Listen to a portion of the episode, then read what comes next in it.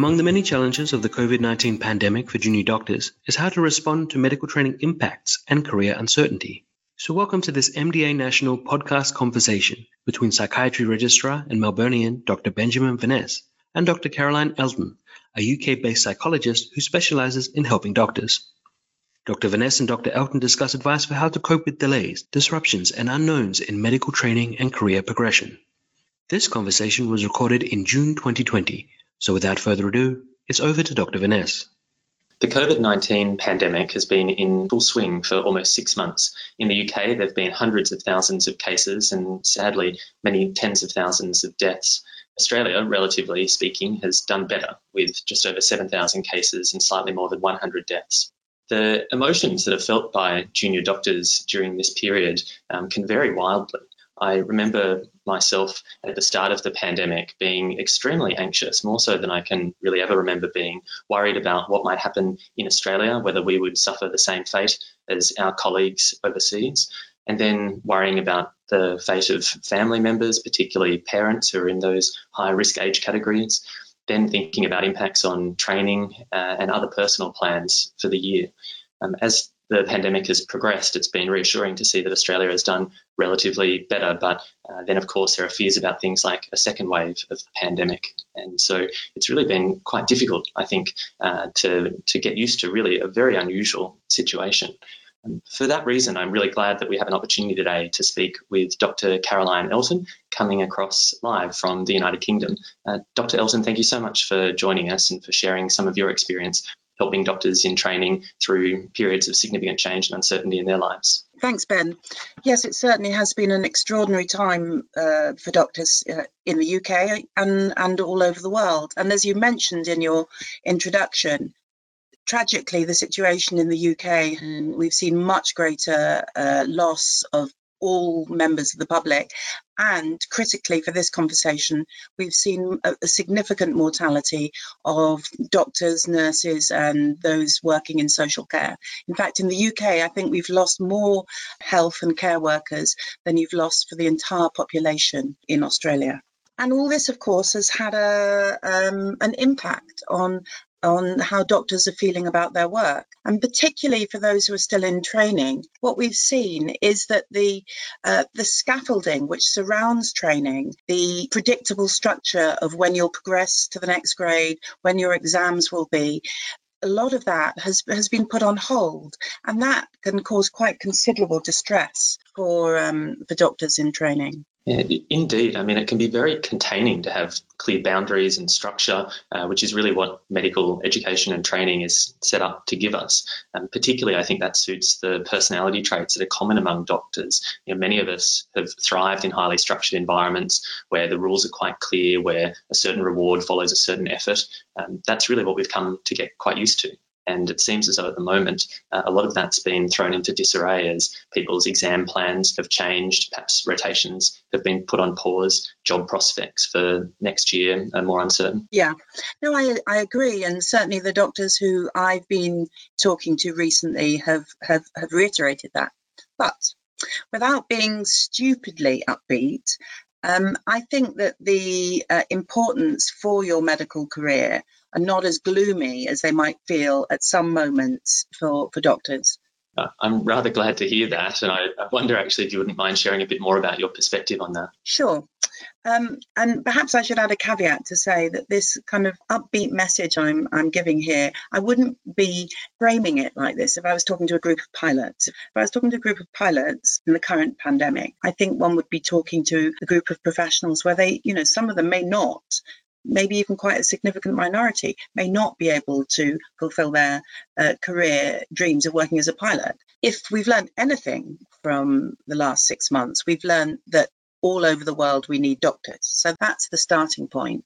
But the second point really is is a is a bit different, um, and that's although the reason for the kind of current maybe some roadblocks maybe uncertainty in your career the reason is unique. It's it's a it's a global pandemic. As a psychologist working with doctors i've seen uh, doctors who faced roadblocks in their career not due to pandemics in the past but just due to all sorts of other reasons.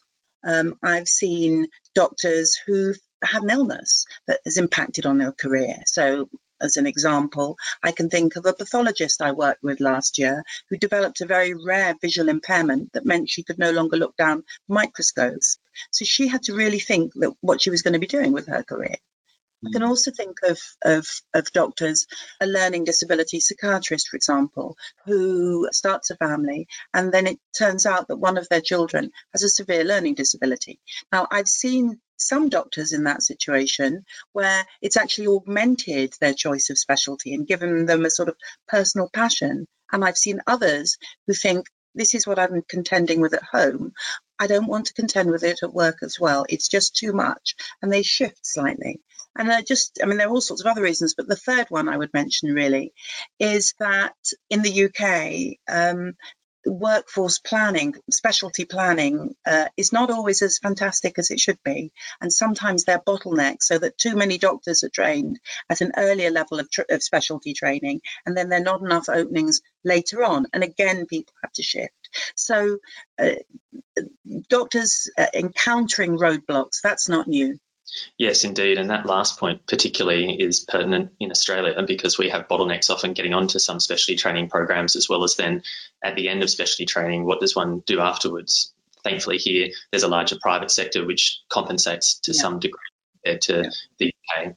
But I guess what I'm taking away from what you've just said is that despite that highly structured nature of medical training and career trajectories, um, it's actually not that uncommon for doctors to encounter obstacles in their career path and have to overcome those. Yeah, absolutely. And so, you know, doctors are logical folk. And so, by extension, if uh, this is just uh, another sort of roadblock and those roadblocks in general have been covered before, it should be fine.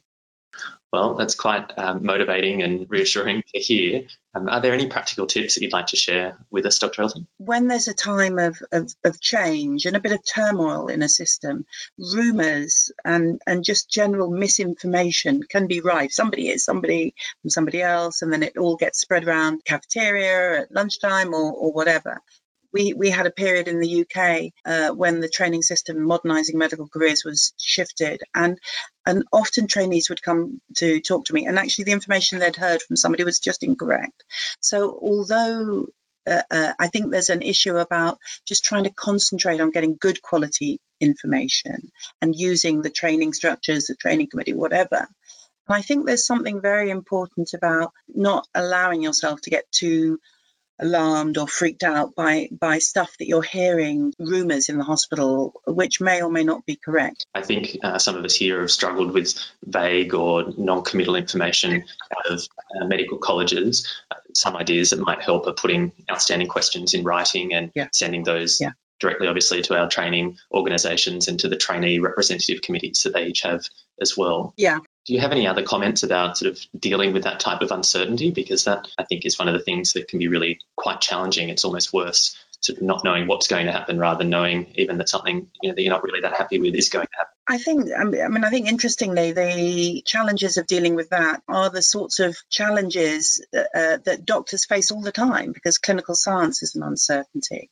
And so I suppose if somebody's feeling uh, uncertain about their careers, they've got to do what they can do, which is try to find information from the best quality sources that, that are out there. And beyond that, just try to say, well, they've done everything they can do, and actually nobody else out there knows more than they do. Uh, so it's the sort of general dealing with uncertainty skills that, that doctors have to use in their clinical practice all the all the time. I think that's right, and I think also one thing that's very important for all of us to do at all times, but particularly if we're dealing with heightened levels of anxiety and stress, is to make sure that we each have our own GP and that we proactively find opportunities. Schedule a review appointment with them, even you know, if there's not you know, a, a really pressing issue, because it's important to have that relationship already for those times when you need it.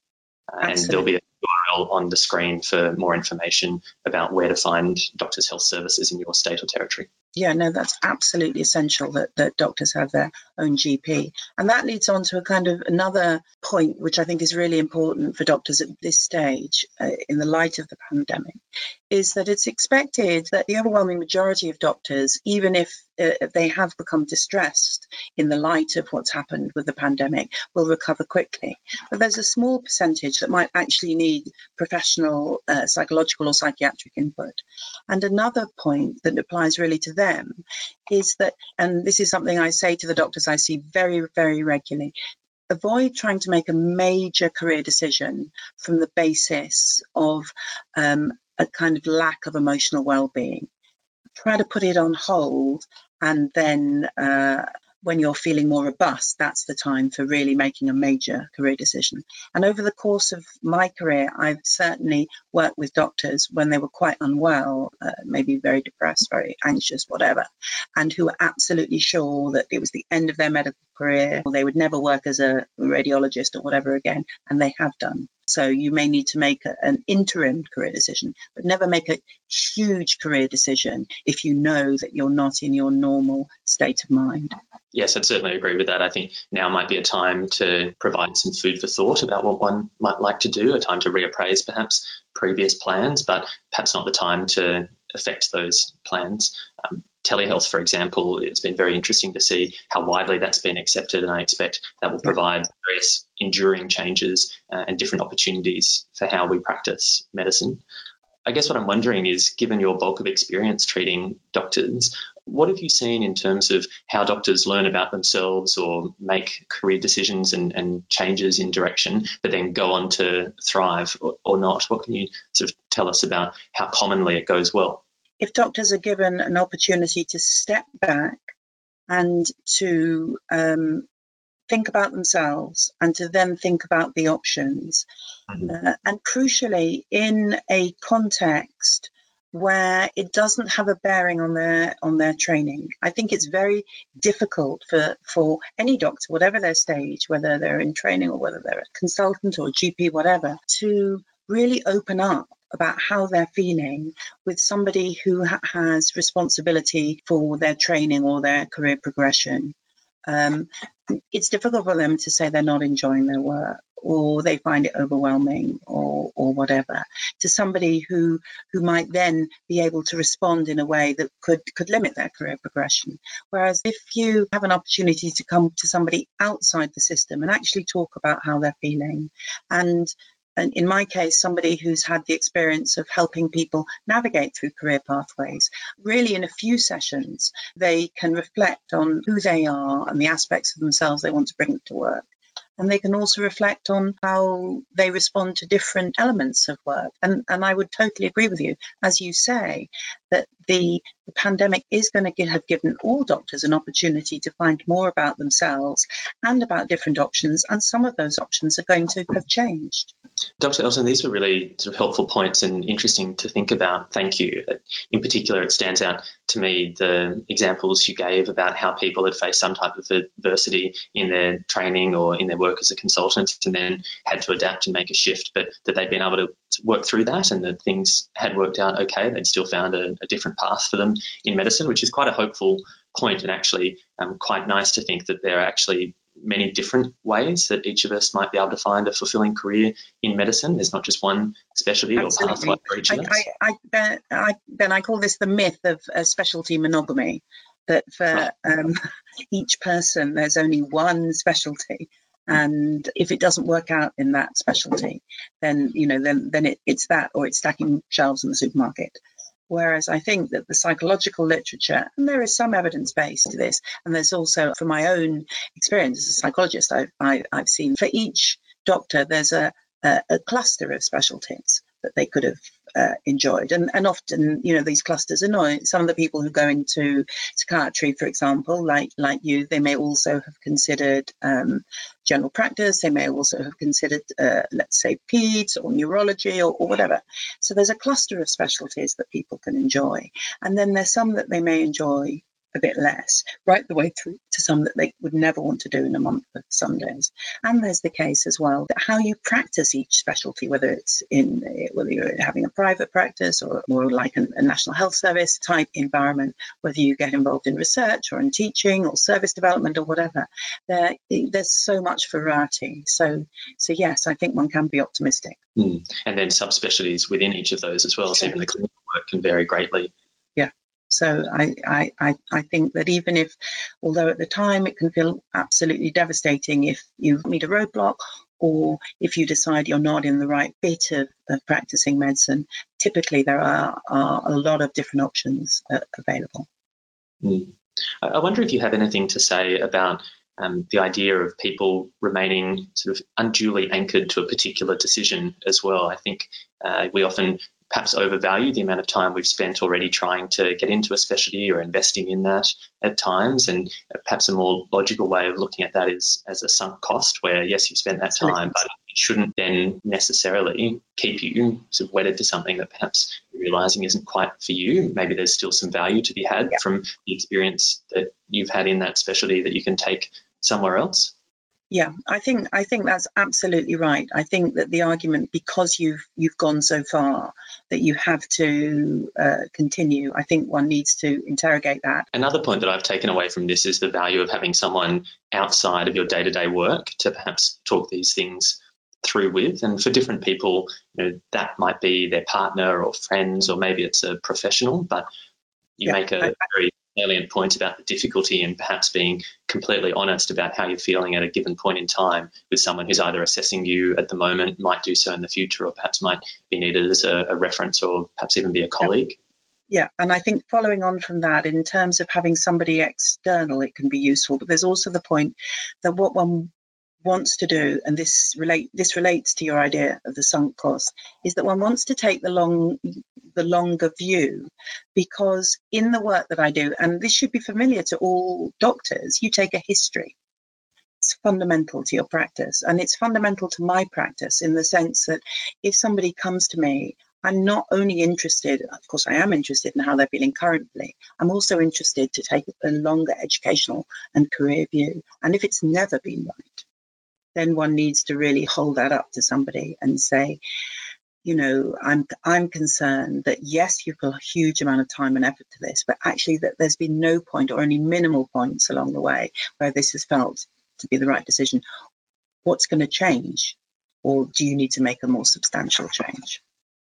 Do you have any comments, Dr. Elton, about the value of taking some time off from one's training as well. It's difficult in a pandemic because in an acute scenario where there's a high level of demand on the hospital and general healthcare system, one might feel as though they're shirking their duty. But you know, one of the advantages of our position in Australia at the moment is that we haven't gotten to the point where hospitals have been overwhelmed, and so there isn't the same type of ethical dilemma, I think, yeah. to face there. And so there might be opportunities for people to take a term, half a year, a year off their training. I'm curious as to your thoughts about the utility of doing that.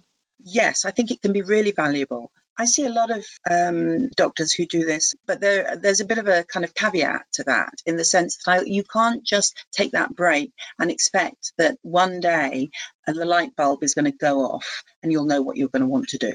I think you need to use that break. If you're if you are if you're having that break because you're not sure, then I think that you need to uh, engage in some discussion with different people and really think it through, not just hope that you step back and, and six months later you're going to know. There's there's there may be some psychological work in the interim that needs to be done.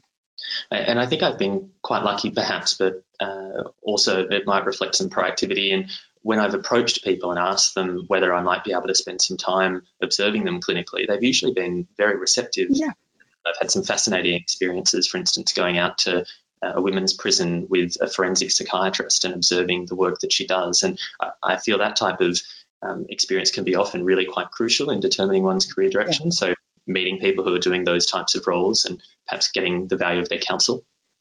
No, I think that's that's absolutely right. I think you have to un, you have to kind of uh, fine tune your understanding about yourself and then fine tune your understanding about different options. I suppose the one note of caution I would say about when you go and observe some uh, people is that people, if they love their work, they feel quite passionately about it and and they, they sort of want to sell it to you. And that's great, but that you also need to kind of step back and, and say that person loves their work, but is it actually going to be the right uh, the, the right niche for for me? But yes, I think the more observation, the more people you talk to, uh, the better. Okay, well, Dr. Elton, thank you very much for the time you've taken to speak with me today. I really appreciate your time and um, hope that the impact of COVID 19 lessens uh, significantly in the UK and that we all get through this together. Thank you, Ben. It's really been a pleasure talking to you. And it was a pleasure for MDA National to collaborate with Dr. Elton and Dr. Veness on this resource. Special thanks to them both. A shorter video of this podcast is also available at mdanational.com.au. Doctors seeking support will find 24 hour phone assistance by visiting doctorsfordoctors.com.au. That's DRS numeral 4 DRS.com.au. A note that the content of this presentation is generic information only and doesn't account for health requirements of any particular individual, nor does it account for particular facts relevant to any legal, financial, or workplace issue. MDA National members need to contact us for specific advice. This podcast was published in July 2020. Thank you for listening and for your work and efforts in the community. Best wishes for your health and well being. Stay safe.